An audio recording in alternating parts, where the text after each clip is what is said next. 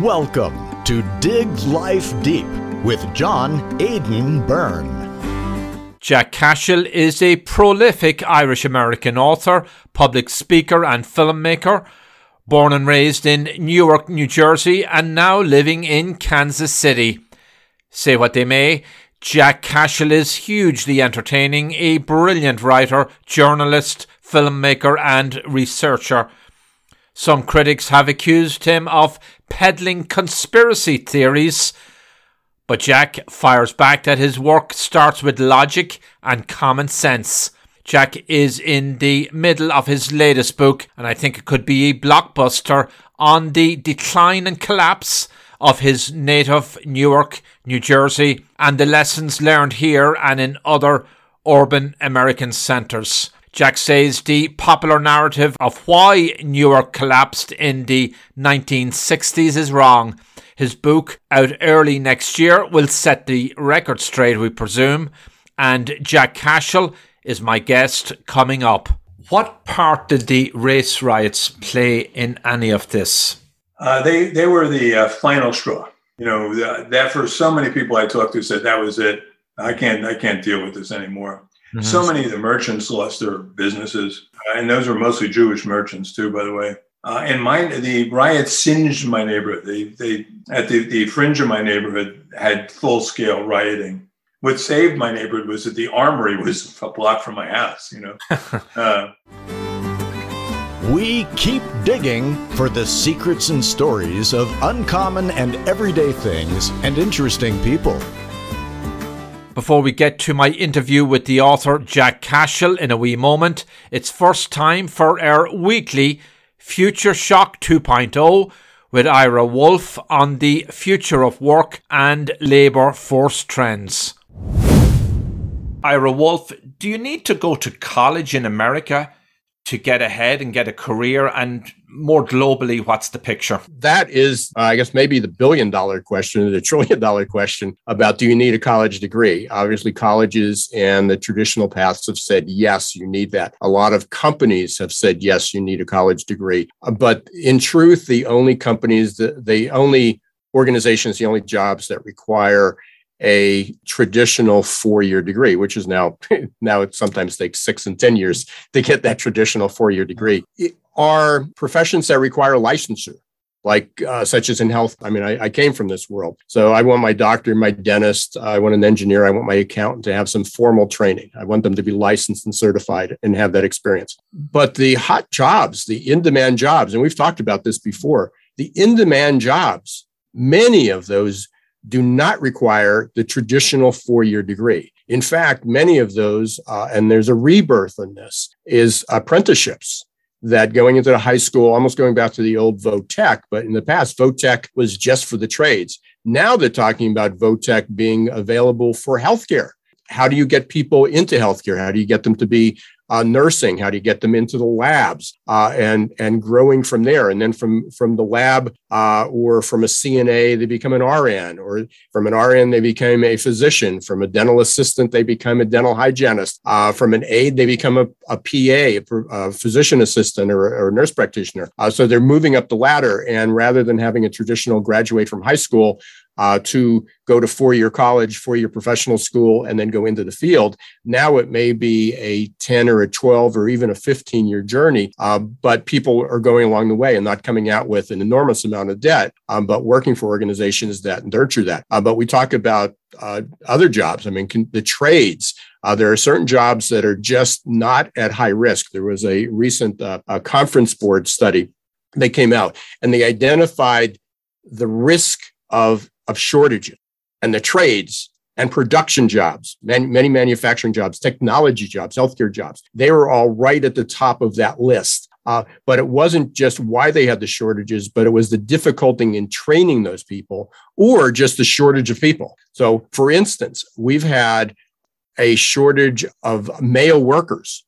It's it's dropped significantly. And most significantly, it's dropped in the 16 to 34 year old. Wow. Which would be the prime age. So look at traditional construction jobs, um, where which was primarily a male dominated uh, workforce. And the most significant uh, shortage is in their supply chain of, of males. Now, again, many women are are entering this construction trades, but it's still not the not the traditional scope we get but they don't require uh, beyond a uh, I would say you need beyond a second uh, a secondary degree, some type of training. It could be in a VOTEC, it could be in a career and technical school, it could be in a community college. Community colleges, I think, are going to boom. Um, but many organizations are now they're they're saying they're lowering the requirement for experience and education uh, to get the job. That doesn't mean they're lowering the bar. They're just coming back to what I've called for years credential creep. Oh, there's a mm-hmm. lot of people that have a two-year degree. Let's we're going to have that minimum. Oh, there's a lot. We we have our abundance of talent that has a four-year degree. So it made us easy to qualify or disqualify people just because they didn't have a degree or they had two or three years experience or five years experience. Now that's gone. So companies now are starting to look at potential. They're looking at people that have the right attitude, the right ethic, the right fit, and they're starting to upskill and reskill you know people in in that realm so ultimately, this is all a threat to traditional four year colleges, but there is still going to be a need, a, a, higher need, because we have more, more skills, more difficult skills, a higher need for post high school education. But is it going to be the traditional bachelor's degree that we've known and loved for the last 40 years? Absolutely not. Thank you, Ira Wolfe. Ira is a workforce trends expert and public speaker, and you can hear him on his own podcast, Geeks, Geezers, and Googlization. It's really interesting stuff. And if you want another great podcast, listen to Odeon Capital Conversations with Dick Bove and Matt Van Alstyne of Odeon Capital Group along with yours truly. Odeon Capital Conversations is a top rated Apple podcast in North America and in Europe. On the latest episode, you can learn more about why banks in America are investing heavily in advanced technology and why the country is losing over 50 banks each quarter because of all the intense competition and pressures. It's called Odeon Capital Conversations. I'm your host, John Aidan Byrne. I hope you're all well. I have a great guest coming up. He's Jack Cashill. I've known Jack for some time. He's a prolific author and a proud Irish American, born and raised in Newark, New Jersey, and now living in Kansas City, where I caught up with him from here in the New Jersey area, Jack's old homestead. Jack's in the middle of his latest book, which will tell the stories of the great migration of white people from Newark in the 1960s, what went wrong, and he will look at the often overlooked reasons which he believes prompted this mass exodus. It will be a thought provoking, even a provocative read, but worth picking up when it comes out next year. I think it's going to be a great one. I'm your host, John Aidan Byrne. Jack Cashill, at the risk of sounding, let's say, a little bit hokey, I'm going to extend you a Céad Míle Fáilte because I know you'll get that. Not all my guests will, but it's um it's an Irish greeting, and you're an Irish American, and I'm really proud to have you on my show. Céad Míle Fáilte, a thousand million welcomes. um, I knew you'd get that. In age of inflation, that that uh, translates to like three welcomes, like a, uh, you know five years ago. well, you got the wit of the Irish too. I can see. Um, so you're, I'm up in New Jersey. Your old homeland, as it were, but Ireland right. is your ancestral homeland yeah. and you're in Kansas City today. Correct. Um, a lot of people know you as this prolific author and ghostwriter and a frequent contributor to numerous publications. And I could go on and on, but just tell us a little bit about yourself. Sure. And, you know, because the project I'm working on now is a project very close to home for me. And, and that is, it's, it's, the working title is Dispossessed uh, the untold story of America's great ethnic diaspora. And in a sense, uh, my family is the victim of two diasporas. The first one when my great great grandfather left uh, uh, Ireland in uh, in 1847, Black 47, in the midst of the potato famine, left County Waterford and came to New Jersey, and he landed in the Princeton area. Eventually, the, and moved to Princeton. Eventually, the family moved to Newark, where I grew up, and um, and just the gist of the book is, and because I could encapsulate encapsulate my own story in it, is that in the 1960s, uh, Newark uh, collapsed, and those of us who were there at the time uh, were forced to, to, to leave, to move, to go elsewhere. And the way that has been, uh, you know, recreated by the people in control of the narratives, like the media and academia, is that it was white flight, that we were afraid of black people, and then we just fled, you know, just for the heck of it. But it's an absolutely false story that needs to be untold, and that's basically what I'm doing in this book, uh, The Dispossessed. No one wanted to leave uh, we had a wonderful neighborhood in Newark in the Roseville section, particularly sort of an Irish section of Newark. And they built a highway right through our, our neighborhood. It's like a, a, dagger right through the heart of uh, Roseville. And and what? We're, they took my house. you know, I mean, it was uh, uh, we had to leave uh, in our case. And then our, the neighborhood collapsed around it. You know, when you have a, you just imagine throwing like a, a basketball sized court 20 feet deep in the middle of a, a thriving, you know, commercial neighborhood uh, built around the church, you know, very communal, very traditional, uh, and just very lively in a secular sense as well. And and it was all gone. And Gosh.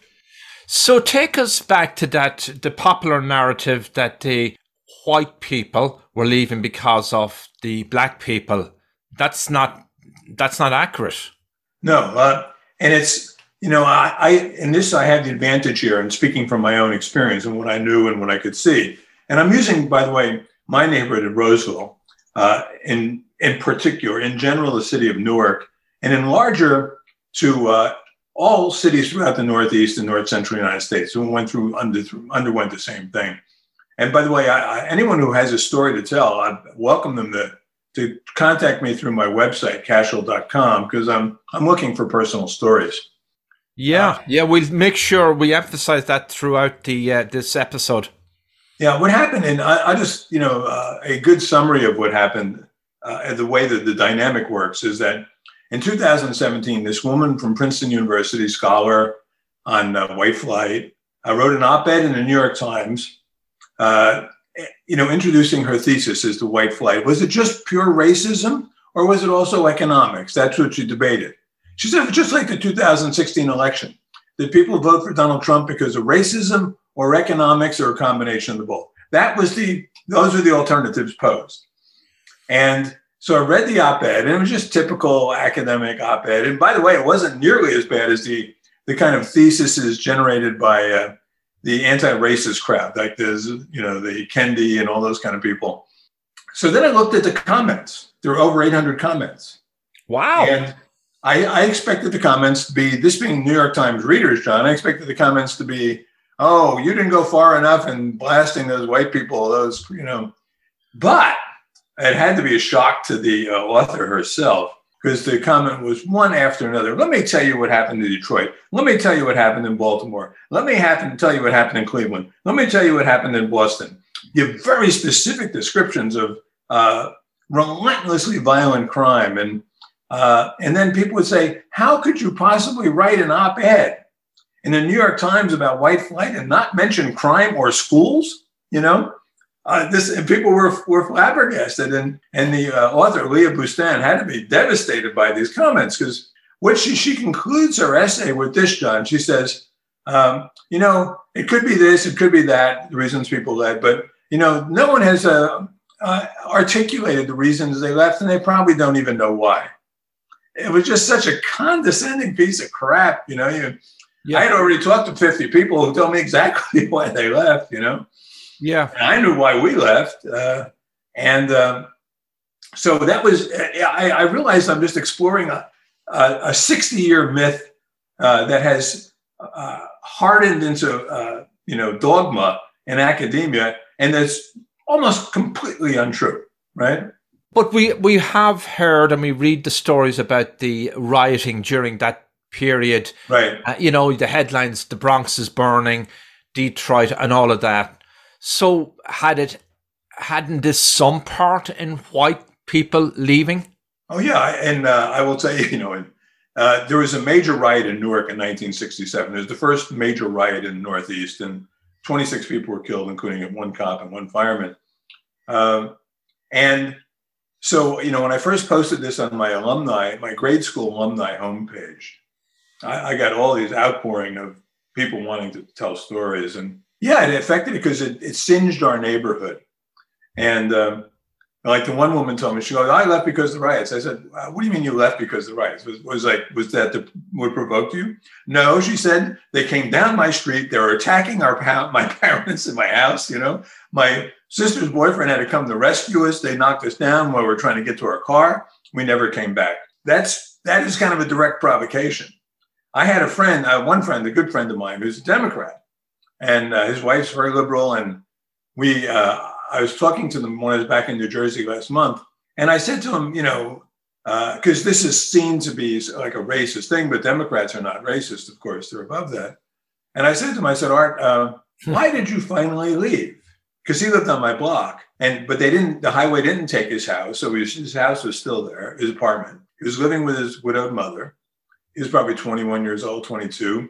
And I said, Why did you finally leave? And then he's searching for the word, and he said, ah, the neighborhood finally became untenable. And I said, Art, what, is, what does untenable mean? Explain untenable. He goes, untenable means when your mother gets mugged for the second time, that's untenable. When your home gets invaded for the second time, that's untenable. Uh, when we moved to the block, John, and my family moved to the block in 1953, there's a black family living next door to us when we moved there. You know, there's a triplex with three black families in it. And yeah. Ours was a triplex with three white families.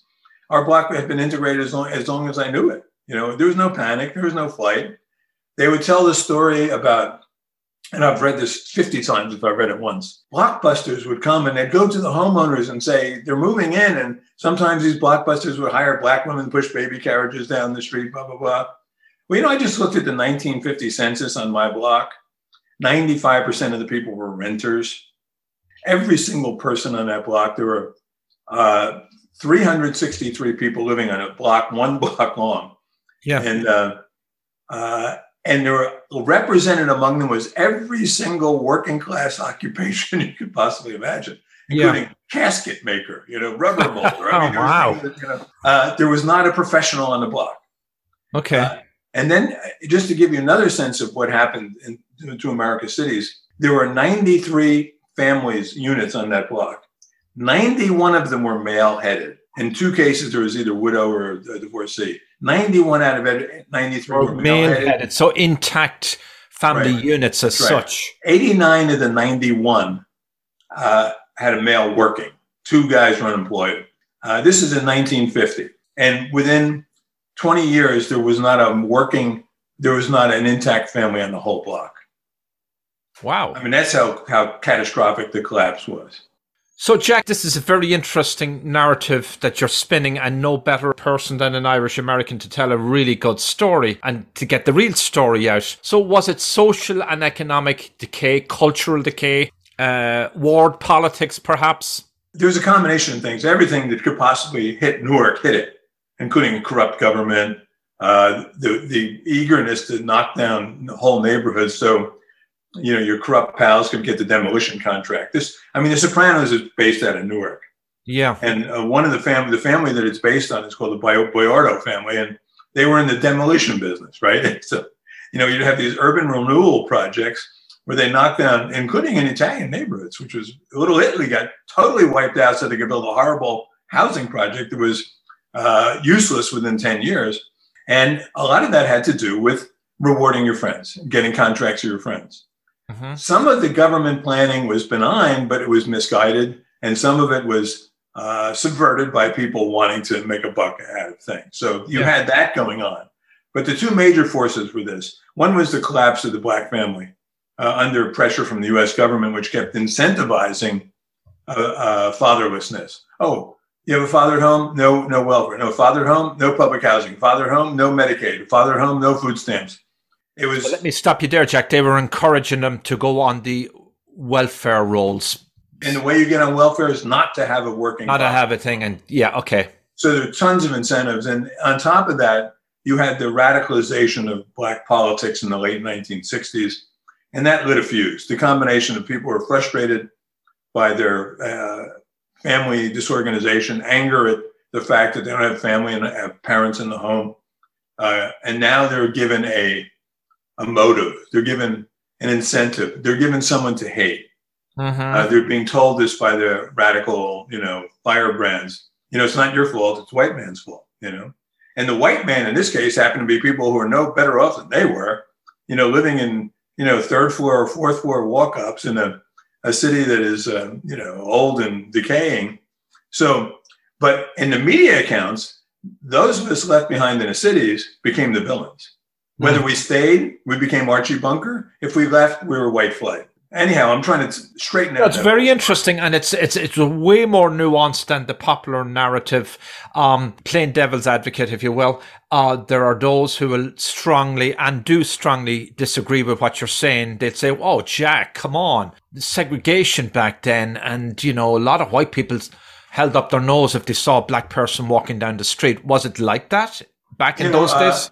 I, I'm not going to say there wasn't any discrimination because there was, but by 1950 in Newark, uh, all institutional discrimination had, had come to an end. By 1960, 65, and across America, all institutional discrimination was essentially over. You'd have, and this is where white breaks down. And this is why I'm using the, the notion of an ethnic diaspora.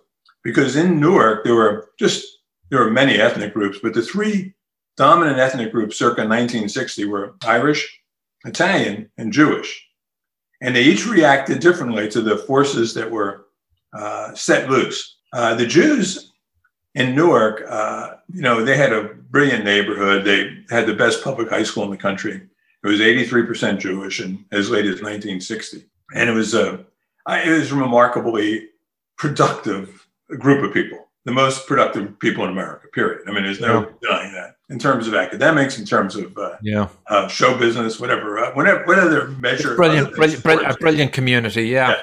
They were also the most welcoming, the most liberal, the ones who set up committees to welcome Black neighbors to their community, right? The opposite of that, the Irish were in between. The opposite of that were the Italians. They were the most resistant. They were the most uh, defensive. They were the, the least welcoming. Mm. Well, here's what happens. By 1970, virtually all the Jews were gone. They all left, right? By the Italians fought it out to the, to the bitter Yeah. end. They didn't want to leave. And they were not afraid to take matters into their own hands, you know? What happened with the Jews, and that's why when you talk about white flight, if you don't break it down ethnically, it doesn't make any sense. yeah. Uh, the problem with the Jews is they were totally dependent on public schools. And as soon as the schools, you know, you know, the Italians are just happy sending their. I'm generalizing here, but Yeah. uh, if they have a mediocre high school in their neighborhood, which they did, Barringer and Newark, uh, they were okay with it. You know, just as long as the kids were safe and they learned something, they get on and whatnot. Where the Jews had very high standards for the kids, very high standards for teachers, for the academics. They wanted their kids to go to Ivy League schools, et cetera they couldn't deal with schools that were no longer functioning the way they once did. And they were gone. Uh, I mean, I looked at the, in 1958, there was only a handful of black students at Weequahic High School. I looked at the 1970 yearbook, there were 13 white students in a graduating class of 400. Wow. At Barringer, meanwhile, that didn't happen. You know, Barringer is in North Newark, the Italian part of Newark. That was my neighborhood high school. So, uh, first of all, it just is wrong to talk about white flight in general without breaking it down ethnically. And the Jewish pattern repeated itself in every major city in America, as did the Italian pattern. The Irish pattern was, by 1960, Irish were no longer cohesive uh, ethnically in Newark as a neighborhood. They were at the whims, plus their, the Irish political power in Newark had dissolved by 1962 when the last Irish mayor lost his election. So, what part did the race riots play in any of this? Uh, they they were the uh, final straw. You know that for so many people I talked to said that was it. I can't I can't deal with this anymore. Mm-hmm. So many of the merchants lost their businesses, uh, and those were mostly Jewish merchants too, by the way. Uh, and my the riots singed my neighborhood. They they at the, the fringe of my neighborhood had full scale rioting, what saved my neighborhood was that the armory was a block from my house. You know, uh, that was wow. not a place you'd want to attack. But no, uh, it was. It lasted five days. It was frightening. Uh, and, Where were you? Uh, Do you remember it as a child? I was. At, I was at camp that summer, so I was watching it on TV. But all my relatives and friends were there, and everyone I talked to has a story. Even people who were sympathetic to the rioters have stories. So um, your dad was a Newark cop. Yes, my, and that's you know uh, obviously influences my thinking in many ways. And uh, my father was a, a Newark cop. Uh, my uncle, uh, also Irish, Newark cop. You know, we have a lot of cops in our family. My couple cousins. Yeah. In fact, last month, uh, John, when I was in New Jersey, I had my one of my cousins uh, who's still in the Newark Police Force give me a an insider tour of the whole city, and we went out on two days. And I'm not sure I'd have gone without a it was an unmarked car, but everyone knew it was a police car. And, I had an armed guard to uh, guide me, you know. So, oh gosh, did uh, you stop off at McGoffrin's? That's I didn't know. I didn't stop watering hole. but I did go through my old neighborhood, you know, which is not the same as it was. But hi, I'm Danica Patrick. Watching my nieces grow, play, and learn is amazing, but not every child gets to be carefree. One in six kids in the U.S. are hungry. This breaks my heart, and it's something that Feeding America is working to change. Each year, the Feeding America network of food banks rescues billions of pounds of good food that would have gone to waste and gives it to families in need. To help, visit feedingamerica.org. Brought to you by Feeding America and the Ad Council. My guest is Jack Cashill, the Irish American author, journalist, and filmmaker, here telling us about his native Newark, New Jersey, and what went wrong in the 1960s. And it will be a major central focus of his latest book. I'm your host, John Aidan Byrne. What was the proportions of uh, ethnic groups in Newark back then? You mentioned Irish, Italian, Jewish and then black? What would it? How did it break out? Let's say let's take the year 1960. Uh, at that time, Newark was about 35% black. Uh, I would say it, it was probably 25% uh, Italian, 20%, 25% Jewish. Let's mm-hmm. let me guess 85. Uh, no, I'll pull those percentages back in each case 20, 50, 20 to 20, 75, 15% Irish by that time, 10% Polish, you know, yeah. German, uh, uh, the Portuguese had yet to move into Newark. Uh, the Puerto Ricans were beginning to come into Newark. So you had a lot of mixes. By my generation, every Irishman I know had a German in the woodpile somewhere, you know, there was some yeah. German in the background somewhere, you know. Is your book going to cover other neighborhoods in America yes. or will, will Newark be the, the, central focus? The central focus will be uh, my neighborhood uh, in Roseville, my neighborhood. I see. Starting Roseville, uh, branching outward to Newark. And from there, uh, taking these experiences and looking at other cities that had had comparable experiences. So, what, what you see, John, is that the, the Jewish experience in Newark was a lot more like the Jewish experience in Chicago mm-hmm. uh, than it was like the Italian experience in Newark. And the Italian experience in Newark was a lot more like the Italian experience in Boston than it was the, you know, uh, the Jewish experience in Newark. So it's it's more by ethnic group is in terms of the response. You have a rare and interesting insight to let's call it urban decay, urban breakdown, and you've got a lot of ideas. How could a city like New York, how could it have been saved? Well, that's an excellent question. And uh, yesterday, I saw it because I, uh, and I, have been talking to individuals. I've been interviewing them over the phone I've spoken probably 50 people by now. Mm-hmm. Yesterday, I spoke to a woman who grew up on my block, uh, who became the mayor of a suburban city, right? And she's a Democrat. Uh, the day before, I spoke to a woman who lived across the street from me, who became the mayor of a, of a New Jersey suburb and as a Republican, right? Mm-hmm. So they have different perspectives. And when I talk to the Democrats, I ask them that question I said, how could the city been saved? What differently could we have done? I mean, because no one can deny that it collapsed. Mm. Now it's the question of why did this happen? And uh, this is what I get from uh, my liberal friends. Uh, and they'll say something like this Well, you know, uh, people were so prejudiced. We needed to teach them not to be prejudiced. We needed to, to do a better job of teaching them not to be prejudiced, right? And then I go back and look at the experience of the Jews in Newark who are doing exactly that. you know, working very hard to overcome prejudice, working very hard. They're essentially a liberal population trying to do the right thing. And it didn't work out, uh, you know, so it, it, it's a, there's a naivete in that perspective. Right. Who, who left Newark earlier, like the woman I was talking to yesterday, was older. So she grew, she, she was finished. She had grown up and by the 50s, she had graduated, blah, blah, blah, and moved on. Those of us who grew up in the 60s, and she said this, so much depends not on where you live, but when you live there, right? So I, my experience as an adolescent was entirely in the 1960s. My brother's was in 1950s. We had, you know, whole, we lived in different worlds, uh, and we have a hard time communicating uh, between ourselves sometimes. You grew up Irish American in Newark. What was it like then? The Irish American experience then was much more traditional than it is now. I mean, mm-hmm. so on St. Patrick's Day parade, uh, for St. Patrick's Day was a reverential day. You know, it hadn't yet degenerated into the the, the rolling debauch that it is today. uh, I mean, that's not the rolling bar, ending up at a piano bar singing "Danny Boy," but uh, but I you know remember my father and brother and uncles wearing uh, top hats and you know like morning coats and you know and you'd march and uh, I remember uh, you know my my sister's husband is from Ireland. His parents are from Ireland. And I, I, marched in one of their parades, oh, probably 1982. That's the last one I was in New Jersey. And they were very sober right? very serious. And and boy, if you screwed up when you're you're marching, you know, and I was right at the at the bishopric, you know. Yeah, yeah. It was very, you know, I like that because the, the parades we have here in Kansas City where I live are, are just a joke. I mean, they're, you know, hmm. you wear fluorescent green shirts, you get drunk all day, and you know? A little Hollywood, a little yeah. Disney. What role, and I'm assuming it played a big role, did the church play in your neighborhood? Uh, it was the heart of our neighborhood. Mm. It was the living, breathing heart of our neighborhood.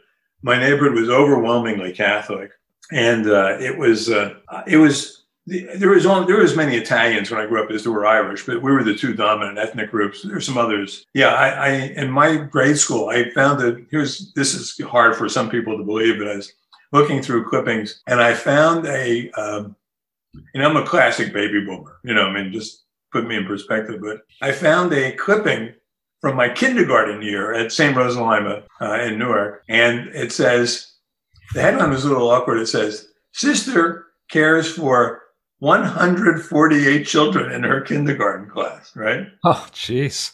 So oh my gosh. And then it says it says 74 in the morning, 74 in the afternoon. I ask people, what's a big class? You know, you ask a oh. public school teacher, oh, 25. Well, in my fourth grade class, we had 66 you know so eh, the everyone went to the church and everyone went to school school was free we didn't have to yeah. so many parishioners yeah there's a public school on my block literally a 100 yards from my house if that and you went there if you really screwed up. That you held that over your head, you know. Screw yeah. up here, you're gonna end up at Rose. You know, you're gonna end up down there. They were at, at least a half a grade grade behind us. The rituals of the church were just a big part of our lives. You know, all the you know Christmas and Easter and everything, and people got dressed up. And you know, I yeah. could walk to school. I was two blocks away. Did sound like um, happy times before things started to decline intact families, law and order, yeah, um, all of those things. Yeah, and when I talk to these people, and you know, a lot of these people I haven't talked to in 50 years, what comes out of these kind of discussions is how much they loved our neighborhood. It was very close to the perfect neighborhood because mm. we not only had the church at the center of it, but we had two movie theaters within two blocks. We had every shop lined up and down Arm Street, which was our main street, the diner, the teen hangout, uh, you know, soda pop fountain, the, you know, the candy store, the little grocery store, the A&P. It was a totally functional, harmonious world. Crime was non-existent. I mean, it was, you never heard of it in the 50s. And the 60s, everything changed. Crazy. You know, the change got crazy. But, and to deny that is to subject the people who experienced, is to blame the victim is to yeah. subject the people who experience that to uh, a, a, level of scrutiny that other crime victims are not subject to. Traditionally, and even to this day, the Irish Irish Americans have been big Democrats, and we have one in the White House, Joe Biden, who traces his ancestry to Ireland and to pretty close to me back at home in the wee county of Louth. I think he has some ancestors buried up there, and then another set buried over in Mayo you talked about policies, political policies, social policies, and so on. Weren't those introduced and promoted by the Democratic Party? Yes. It, in other words, did our own people contribute to our own decline? Uh, good question. Yes. And it's interesting because um, that factors into my book also. In 1956, for instance, uh, Eisenhower, who was Republican president, carried Essex County, which is Newark's county, uh, easily. I mean, like 60 to 40, right? 1960 comes, everyone in my world was for JFK, right? Yeah. We were all for Kennedy. I was 12, but I was I I, I was a paper boy and I consumed my product. I, I still remember how I felt when he won the West Virginia primary or the Wisconsin primary. I mean, that's how how deeply into it I was. My parents, who had voted for Eisenhower, like all the you know, like most people in, in my neighborhood, voted for Kennedy. And then the story became Kennedy wins in spite of being Catholic. No, Kennedy won because he was Catholic. Essex County, which had gone 60 40 Eisenhower in 56, went 60 40 Kennedy in 1960. That's the impact that made. And, he, and, and uh, Kennedy carried New Jersey by a hair. And it was mm. because of people like us. So we became Democrats by default because Kennedy was a Democrat. You know, it wasn't a question of policy. We weren't thinking that far ahead. The guy who could have saved, uh, straightened out America was a great Irish Catholic, uh, Daniel Patrick Moynihan. He was good and he had some interesting sociological papers and thoughts, but you tell us this. Yeah, right, because he was in the Johnson administration. You know, after Kennedy dies, we inherit Johnson as Democrats, and no one's enthused about this, but I, am identifying as a Democrat. Everyone I know is identifying as a Democrat now because we're all Kennedy fans, you know, even though we're kids. The older people, like the mayor I talked to, the Democratic mayor, well, she was older. She was like 21 when Kennedy comes along. And so then your identification is pretty total as a Democrat. So that's, in a sense, uh, Irish have been largely Democratic before. They had, they had begun to sort of redistribute their votes uh, roughly relevant, you know, relative to the whole population.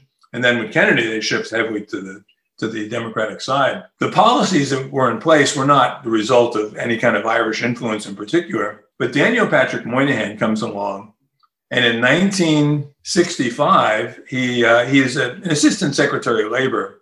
He writes what's come to be known as the Moynihan Report, and he does a brilliant diagnosis of what's happening to the black family in America under the weight of all these welfare programs, et cetera. He said, We have to address this above all else. At that time, 25% of Black children were living with a single parent. Today, 75%. It's, it's such a tragedy.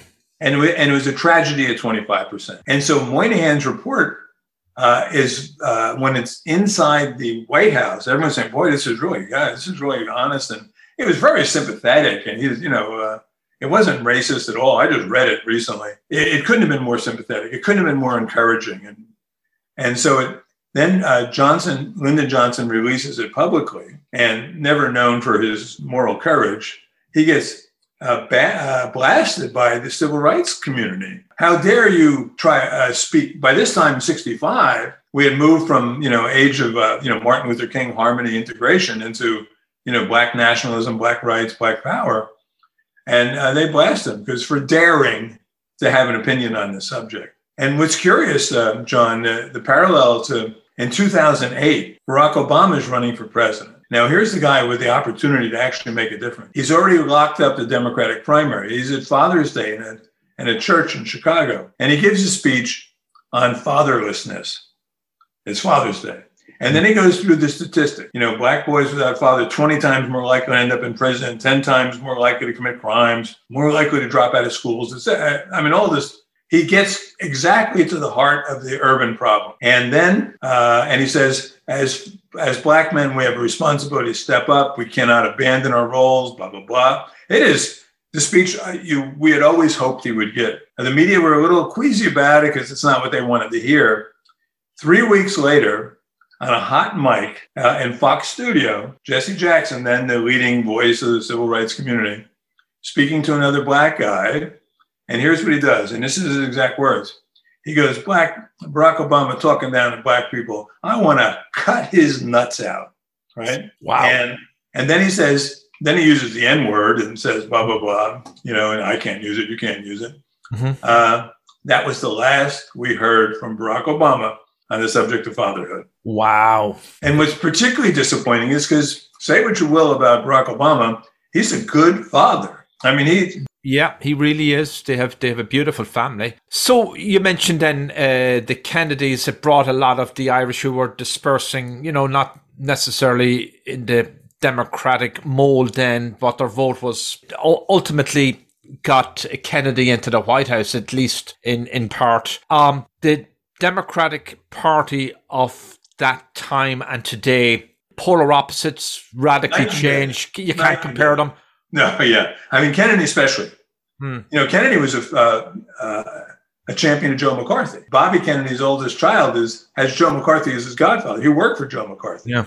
Joe Kennedy was, and uh, you know, Joe McCarthy has gotten a bad rap by history too. So I'm not saying that to make Kennedys look bad, but to show that they were like many Irish Catholics at the time, they were fundamentally conservative. Hmm. Uh, you wouldn't know it from the way they behaved necessarily, but they, they were anti-communist that was a big part of Catholic Irish culture. And um, what happened afterwards uh, was that as the party drifted to the left, uh, the many Irish, many Catholics followed along, many did not. And I, I, go to a traditional Catholic church in Kansas City, and if you showed up with an Obama or Hillary Clinton bumper sticker, your card would be keyed. I mean, it is hundred percent non-democratic. I mean, there may be some people voting for strange outlier parties, but it's there is there are no Democrats, and no one would dare come to our, you know, it just wouldn't happen. Uh, so the, the practicing Catholics in America vote largely to the right. Uh, the nominal Catholics, like a Nancy Pelosi or Joe Biden, do whatever they want to do. But um, and so the Irish uh, in that population, you know, they were still affected by that skew, by the Kennedy skew. I think it still lingers. Yeah, and there's a, a fond um, memory of that, and um, you know that's still there. But I'm sure the abortion issue was the final straw as far as a lot of Irish Democrats were, if they were pro-life, let's say, and um, you know anti-abortion, and they didn't that shift a lot of them. It did and has, and it's why uh, so many uh, like serious Catholics now are are Catholic because of the, are are Republicans because of the abortion issue. Yeah. Teddy Kennedy had a chance to, to save millions of babies. I mean, literally, just get cut right to the chase. He uh, came out uh, originally, like many Democratic politicians, on the pro life side of that issue. Hmm. But the feminist movement was sufficiently strong in uh, the 1970s, particularly, that, that they washed away their, you know, the residual restraint of certain people and, and took it with them, like Kennedy and, and a lot of other Democrats, lesser Democrats who went from being uh, nominally pro-life anyhow to being yeah gung ho yeah uh, pro-abortion. It's an extreme abortion platform that the Democrats have. So I always thought that if some pro-life voices could stand out within the democratic machine and maybe in the labor movement, God help us, that probably wouldn't happen. And said, look, we're pro-life. We want to, we want a, a pro-life line of thinking here, if you will. But I mean, I wonder would any of that ever fly? They wouldn't survive a primary. They, they today no no pro uh, life Democrat of any stature could survive a, a, primary, and they would be primaried immediately. Just yeah. one other note on the Irish Catholic uh, thing, John. In 1969, uh, so what happened to many of us? I transferred my affection really to Bobby Kennedy, and then he was killed in '68. And so, so you remained a Democrat for quite a while. You were you were a voting Right, I know I hadn't, but I'm, i still wasn't old enough to vote. But I oh, I see. You were well. You were a kid is on your paper. I was not. Uh, I yeah, was not old enough in, in '68. Yeah, but in, in 1969, uh, Teddy Kennedy, of course, goes off the bridge in Chappaquiddick. Right oh. now, for a lot of people, that may have seemed uh, relatively insignificant in terms of larger political development. But the Mary, uh, by this time, we moved to a Newark housing project. The Kopechnes lived in our project. Mary Jo Kopechne's family had really? lived. Wow. I didn't know them, and they had moved by this time, but many of my neighbors knew them, and they were horrified. And then they began to see it as uh, the Kennedys as a class, you know, began to see the class differential between the Kennedys and the way they treated little people and the way they saw themselves. Mm. So there was a beginning of a movement away from the Kennedy, uh, especially after the two brothers were killed.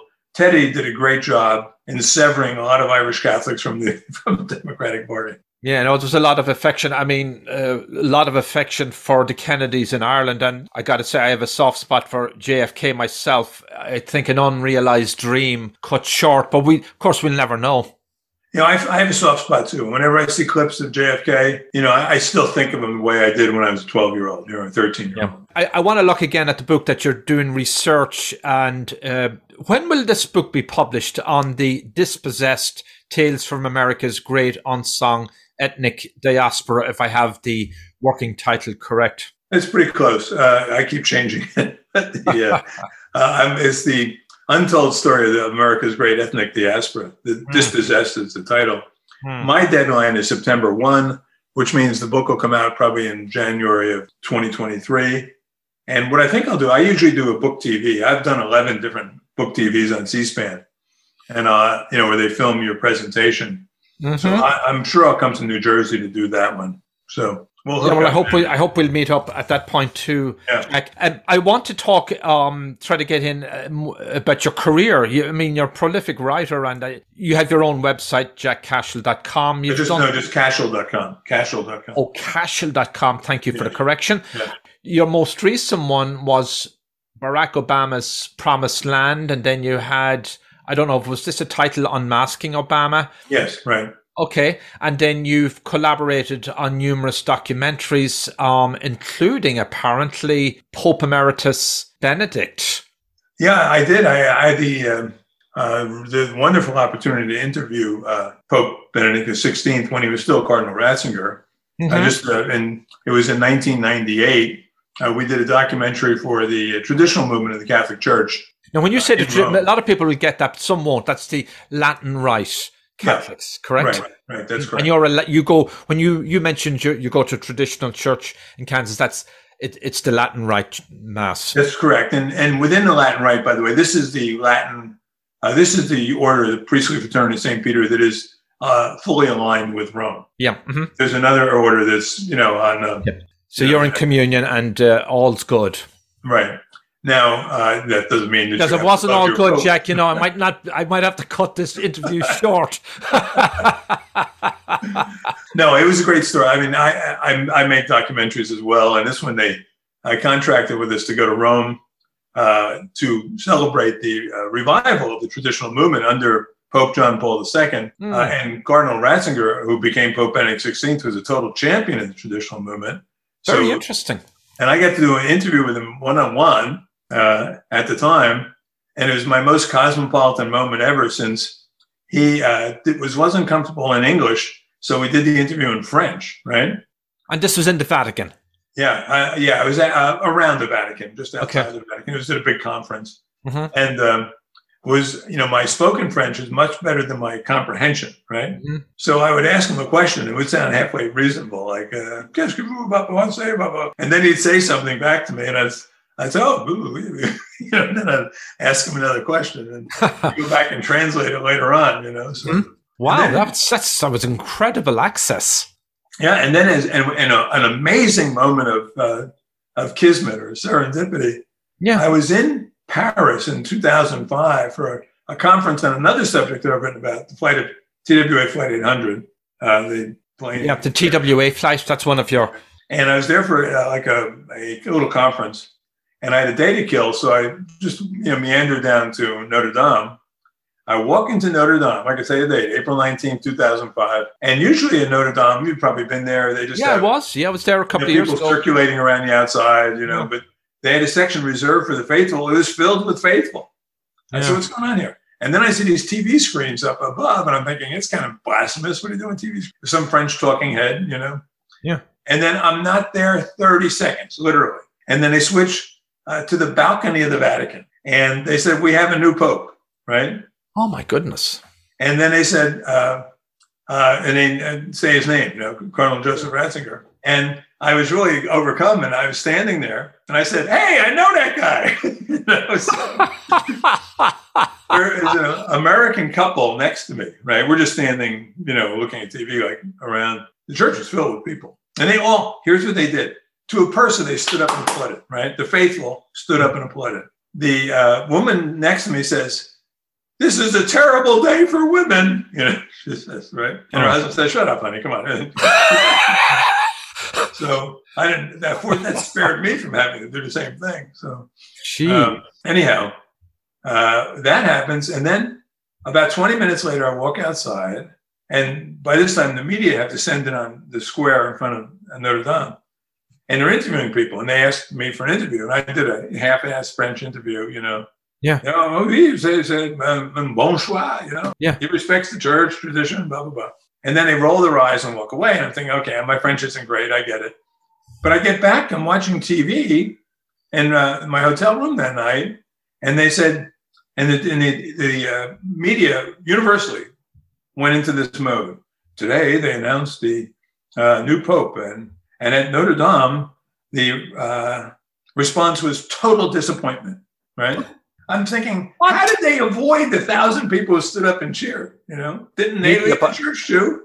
But what they were doing, just like they do here, mm. is they edit the news selectively to mm-hmm. uh, achieve the narrative they want to achieve. It doesn't matter what the reality was. And the media in uh, Europe, because I, I was spent the next week or two in France, and in fact, I stayed with a priest in uh, Bordeaux, was um, outrage. It was like when Trump was elected in, in, the United States as president. It was a comparable reaction. Well, yeah, that's media bias, and that's something. Um, you've studied media, and you, in fact, have come in for some criticism by people who think you're really big on these conspiracy theories and so on. And maybe what you're doing is setting the record straight sometimes. That's it. I, I only deal in facts, John. I I don't believe in conspiracy. You know, I mean, I, I don't believe in putting anomalies together and trying to pull a theory out of it. You know, it's mm.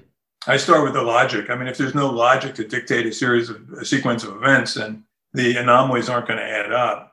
But yeah. there are many, and unfortunately, they're becoming more and grander, uh, mistold or untold stories. Yeah. I mean, if you look just at the last, the entirety of the Trump administration, where he was dogged by this Russia collusion scandal, right?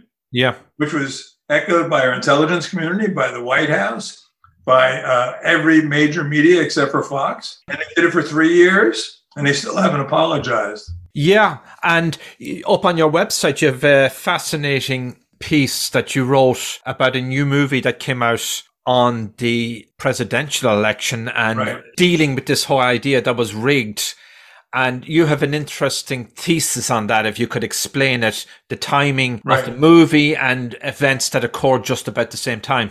Yeah, because I went to see the premiere night. It was in theaters on Monday, May 2nd. It's called 2000 Mules.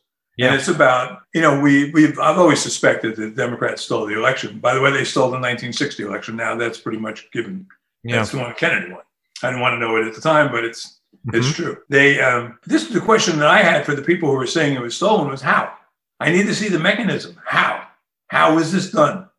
What 2000 Mules does is it does a brilliant job of laying out how it was done. And, uh, and all it took was five cities, key cities, and five key states, and and that was, um, you know, people can see the movie. I, I don't want to spend too much time on it, but so it was utterly riveting. My I, my audience, my theater was full the audience response was they were galvanized. It was just totally cathartic. I get home and I go on Twitter immediately to see what the Twitter response is.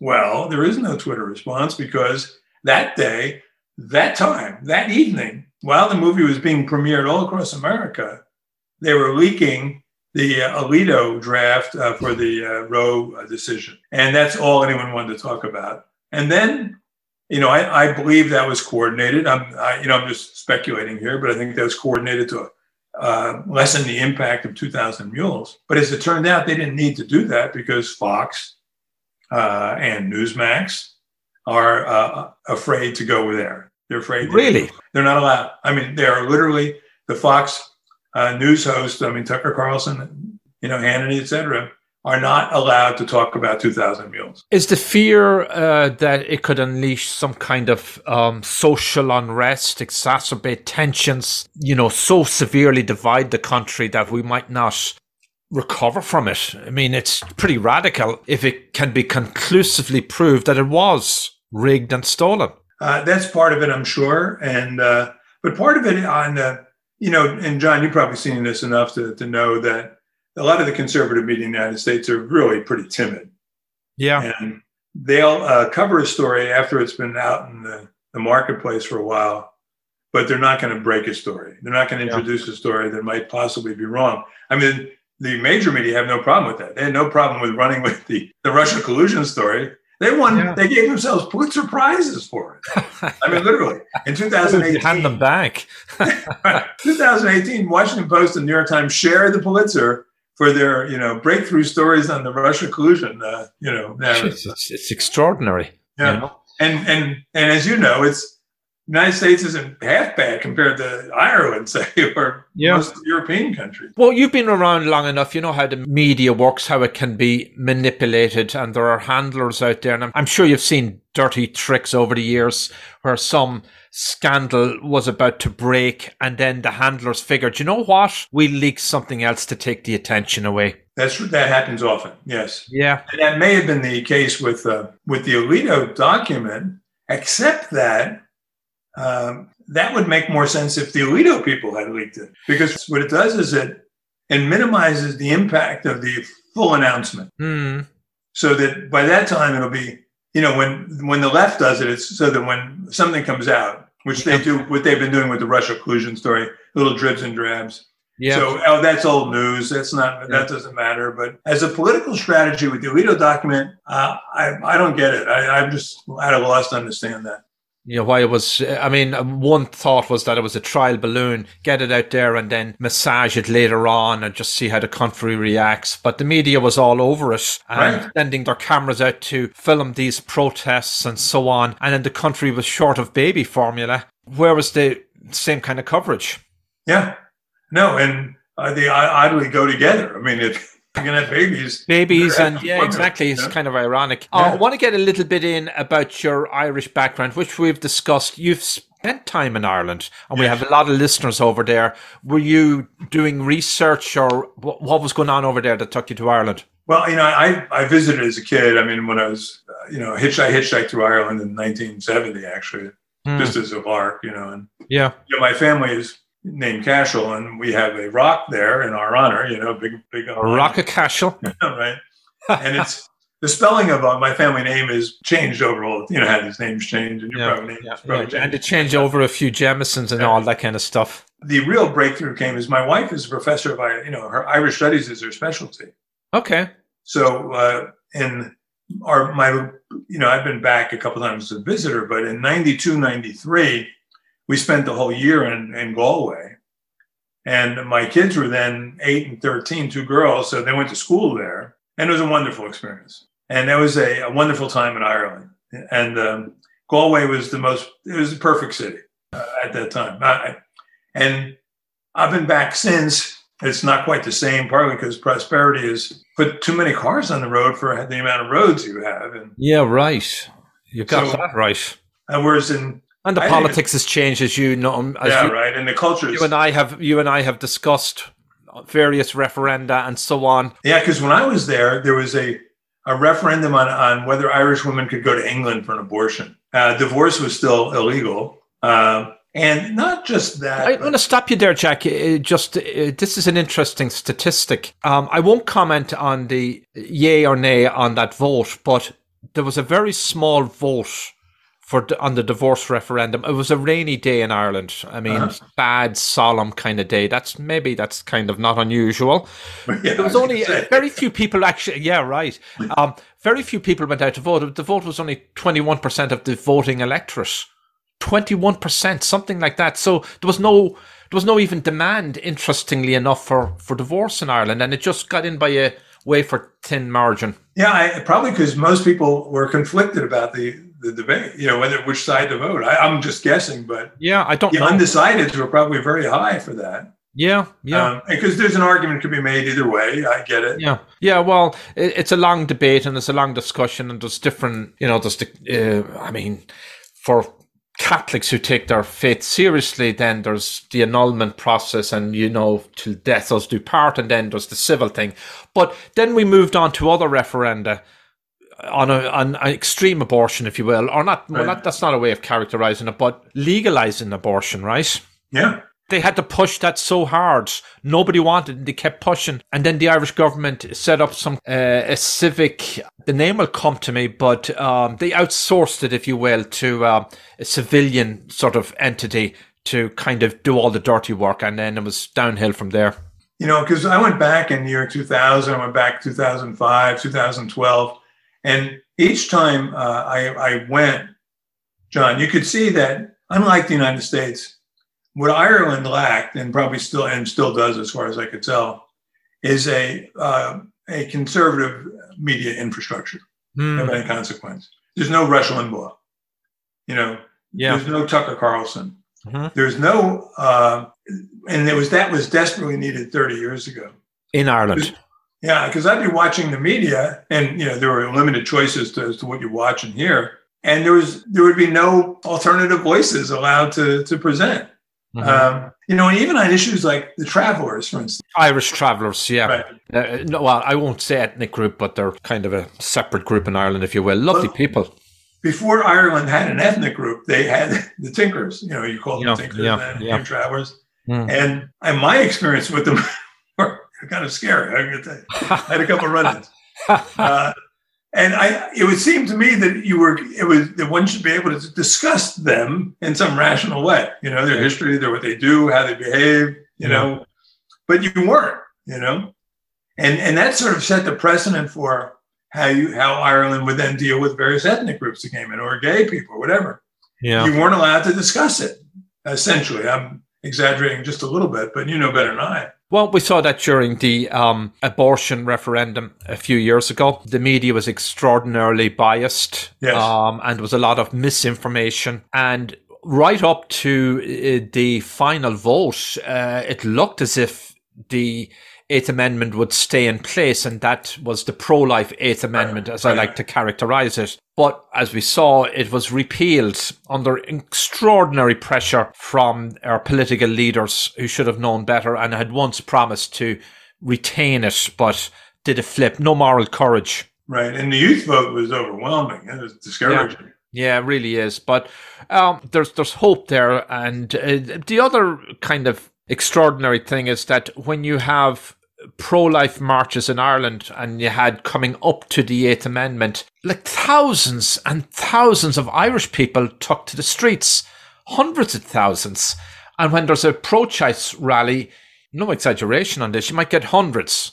Right. You get the same numbers. It's always this radical fringe changes these things. Amazing. Yeah, you know, because in 2009, uh, I made a documentary about the uh, March for Life in Washington each year, which takes place on the anniversary of Roe v. Wade. It's in mid January. Yeah. I was actually right after the inauguration that year of Obama. So the, the platforms are still up. And, you know, 350,000 people show up, right? Yeah, yeah. Doesn't make the news. right? No, never makes the news. Doesn't make the news. I had there be a half a dozen, you know, counter protesters with their little signs, and that would make the news. Or they would show one picture of some people as though it was like a, some balanced coverage. It's crazy. So I've had this debate and discussion with people, and everybody has busy lives uh, in New York and elsewhere. So, but when you start to study the reality of things, you start to see puts things in perspective. And this is not yay or nay for Donald Trump at all, but he has tapped into that. Yes, he, he in a sense knows the American soul, in my mind, better than a lot of established politicians. Well, you're right because he was the first uh, Republican president ever to show up at a at the March for Life, right? Yeah. yeah. That means that Reagan didn't show up. Uh, neither of the Bushes showed up. No. Uh, but Trump, and let's face it, he was not a moral paragon coming in. No, absolutely not. Let's not get carried away here. No. And, and he never made any bones about being. By... I think he was influenced by his own supporters. Hmm. And so I think he, he went from being just like a, someone manipulating or willing to exploit the sentiment to someone who began to believe. Because if you're exposed yeah. to the pro life side, you see that they have all the good arguments, both moral and in the United States constitutional. It's hard to to. I was you know, coming at it as a Democrat young, and then when uh, Roe v. Wade is passed, and when I'm 20, right, it's like my get out of jail free card. you know, sexual revolution, blah blah blah. Uh, I was on that. I was on that side, and then I, until the scales started to fall from my eyes, I began to see things. I had my own baby, ah, you know? Yeah. Um, you know, and, and then the constitutional law became clear to me. And, and then I, I found that I have no argument on behalf of the pro-choice side. It's, there is no argument. There's no moral yeah. argument. And in the United States, there's no constitutional argument. And I think uh, the good thing about the last month or so is that that debate has started in the United States. People beginning to understand what Roe v. Wade did, the rights it took away from them. Mm-hmm. Um, and we're making incremental changes here. Most people are going to be stuck in their mindset forever, but you just need to change 10% at the middle and you can make a difference. Absolutely. And of course, there's been so much tragedy and heartbreak and trauma as a result. Right. So there's all that history too is, is coming, coming to the fore. Uh, Jack, uh, we're getting close to running out of time. I just, uh, of all the books you've written and novels, what's the top two, three that you're most proud of? That I've written, uh, I would say, um, I would say my most recent book on TWA Flight 800, which is called uh, TWA Flight 800: The Crash to Cover Up the Conspiracy, and I would go back to uh, Deconstructing Obama, a book I wrote in uh, uh 2011, because mm-hmm. I was the one who broke the I broke the story that uh, terrorist Bill Ayers was a had a major hand in the writing of Barack Obama's book Dreams from My Father. And uh, in 2008, when that came out, it could have flipped the election. So for a month, I lived with the possibility that I was the guy who could reverse the course of history. Oh, gee, that's a nice one. Oh, wow. No, it's really tense. You know, phone rings. But what happened is that's when I learned how just how utterly timid and cowardly are the conservative media are. Mm-hmm. You know, I didn't expect any help from the liberal media, but my thesis was so solid. Yeah. All I needed was people just to sit down and look at my evidence, you know. Mm-hmm. And I look, I needed someone like the National Review or the Weekly Standard or Fox News to say, "Hey, this guy's got a point." I mean, Let's get him on. Let's get him on Hannity or something. Right. I mean, Rush Limbaugh talked about it, bless his heart. But uh, once he talked about it, that was it. It died. I had a month. I went to Washington. I met with people, and I just saw the way the apparatus worked. They were already packing up their bags, looking for new jobs. Uh, Gosh, uh, they had, they had resigned. You know, so yeah. the story died. And what so in, in the book, uh, deconstructing Obama, I talk not only about his real life, but I talk about the the dynamic of what happens when you get a hold of a major story. So, if listeners and viewers, because this will go up on YouTube, want to learn more about you, buy your books, find out what you're up to, can you give us any of the addresses, the yeah, handles? just uh, cashill.com, C A S H I L L.com. I beat all my relatives to that website 25 years ago. They're still mad at me. So gotta, that's okay. Well, you know, Irish have Irish hold grudges, but we love each other. Um, and and you want to hear from people from the neighborhood that Newark. Yes, and- ideally, the closer to my neighborhood, the better. But anyone uh, in the United States who has a story to, of comparable story that they've left their neighborhood and they can have right, all these right. memories. Also, by the way, uh, I'm going to be in Ireland in uh, late July with 50 of my closest relatives. We're going to Kinsale, right? Mm-hmm. And so anyone who's in a neighborhood, stop by. um, I'm, we're planning some kind of a trip. I better be careful because my relatives will be listening and they'll be all waiting to welcome us. But I'm planning some kind of a trip to Ireland this year. But if I'm there in July, I'll try to catch up with you, Jack. Been an incredible pleasure. Um, been a, informative, learned a lot. And I recommend people get your books and come to your assistance on the research. Not that you need a ton of resistance because you've got so much done already for this right. book that's coming out later in the year. We're excitedly waiting for it, Jack. Very good. And John, I wanted to thank you for your help in putting my proposal together on the Ireland book, which is still in the burner. Oh, I just yeah. gotta I gotta move this one first and then we'll see what happens. Yeah. What should we disclose that on the air that that book we're talking about just Yeah, we, you know, in fact it's the title I I was undecided on the title of either Saving Ireland. Hmm uh, you know, from the ruins of the woke revolution, or Ireland Rising. You know, depending on uh, when I when I did my research, whether I saw enough of a movement to say that there is a, a, a grassroots movement in Ireland willing to fight back against the whole yeah. uh, woke ideology that sees the Western world. Oh, well, the Irish saved how the Irish saved civilization. You know, this is another right. Exactly, they this is the latest second chance. yeah, second chance. but we'll re, we, will come together on that at a later point. And right, Jack right. Cash has been just so terrific having you on my show. Well, thank you much. Actually, yeah, the ideal title would be "How the Irish Saved Civilization Again." That's the ideal. So, hey, John, thanks a lot. Thanks for all your help, and uh, we'll be in touch, okay? Well, that's all we have time for this week. And next week, I'm excited to announce more special guests. I have a special interview with a company out of Ukraine which has been upended by the war in the Ukraine, yet is actually succeeding and operating despite the odds as a great company. We'll have the founder on talking to us from Poland and the co founder who is still back in Ukraine, and that's in next week's episode. You won't want to miss it. You were listening to Dig Life Deep with John Aidan Byrne. You can reach the host in the U.S. at 973 529 4699. That's 973 529 4699. 973 529 4699. Email byrnedesk at gmail.com. That's byrnedesk, B Y R N E, desk at gmail.com Byrnedesk at gmail.com. Subscribe for free.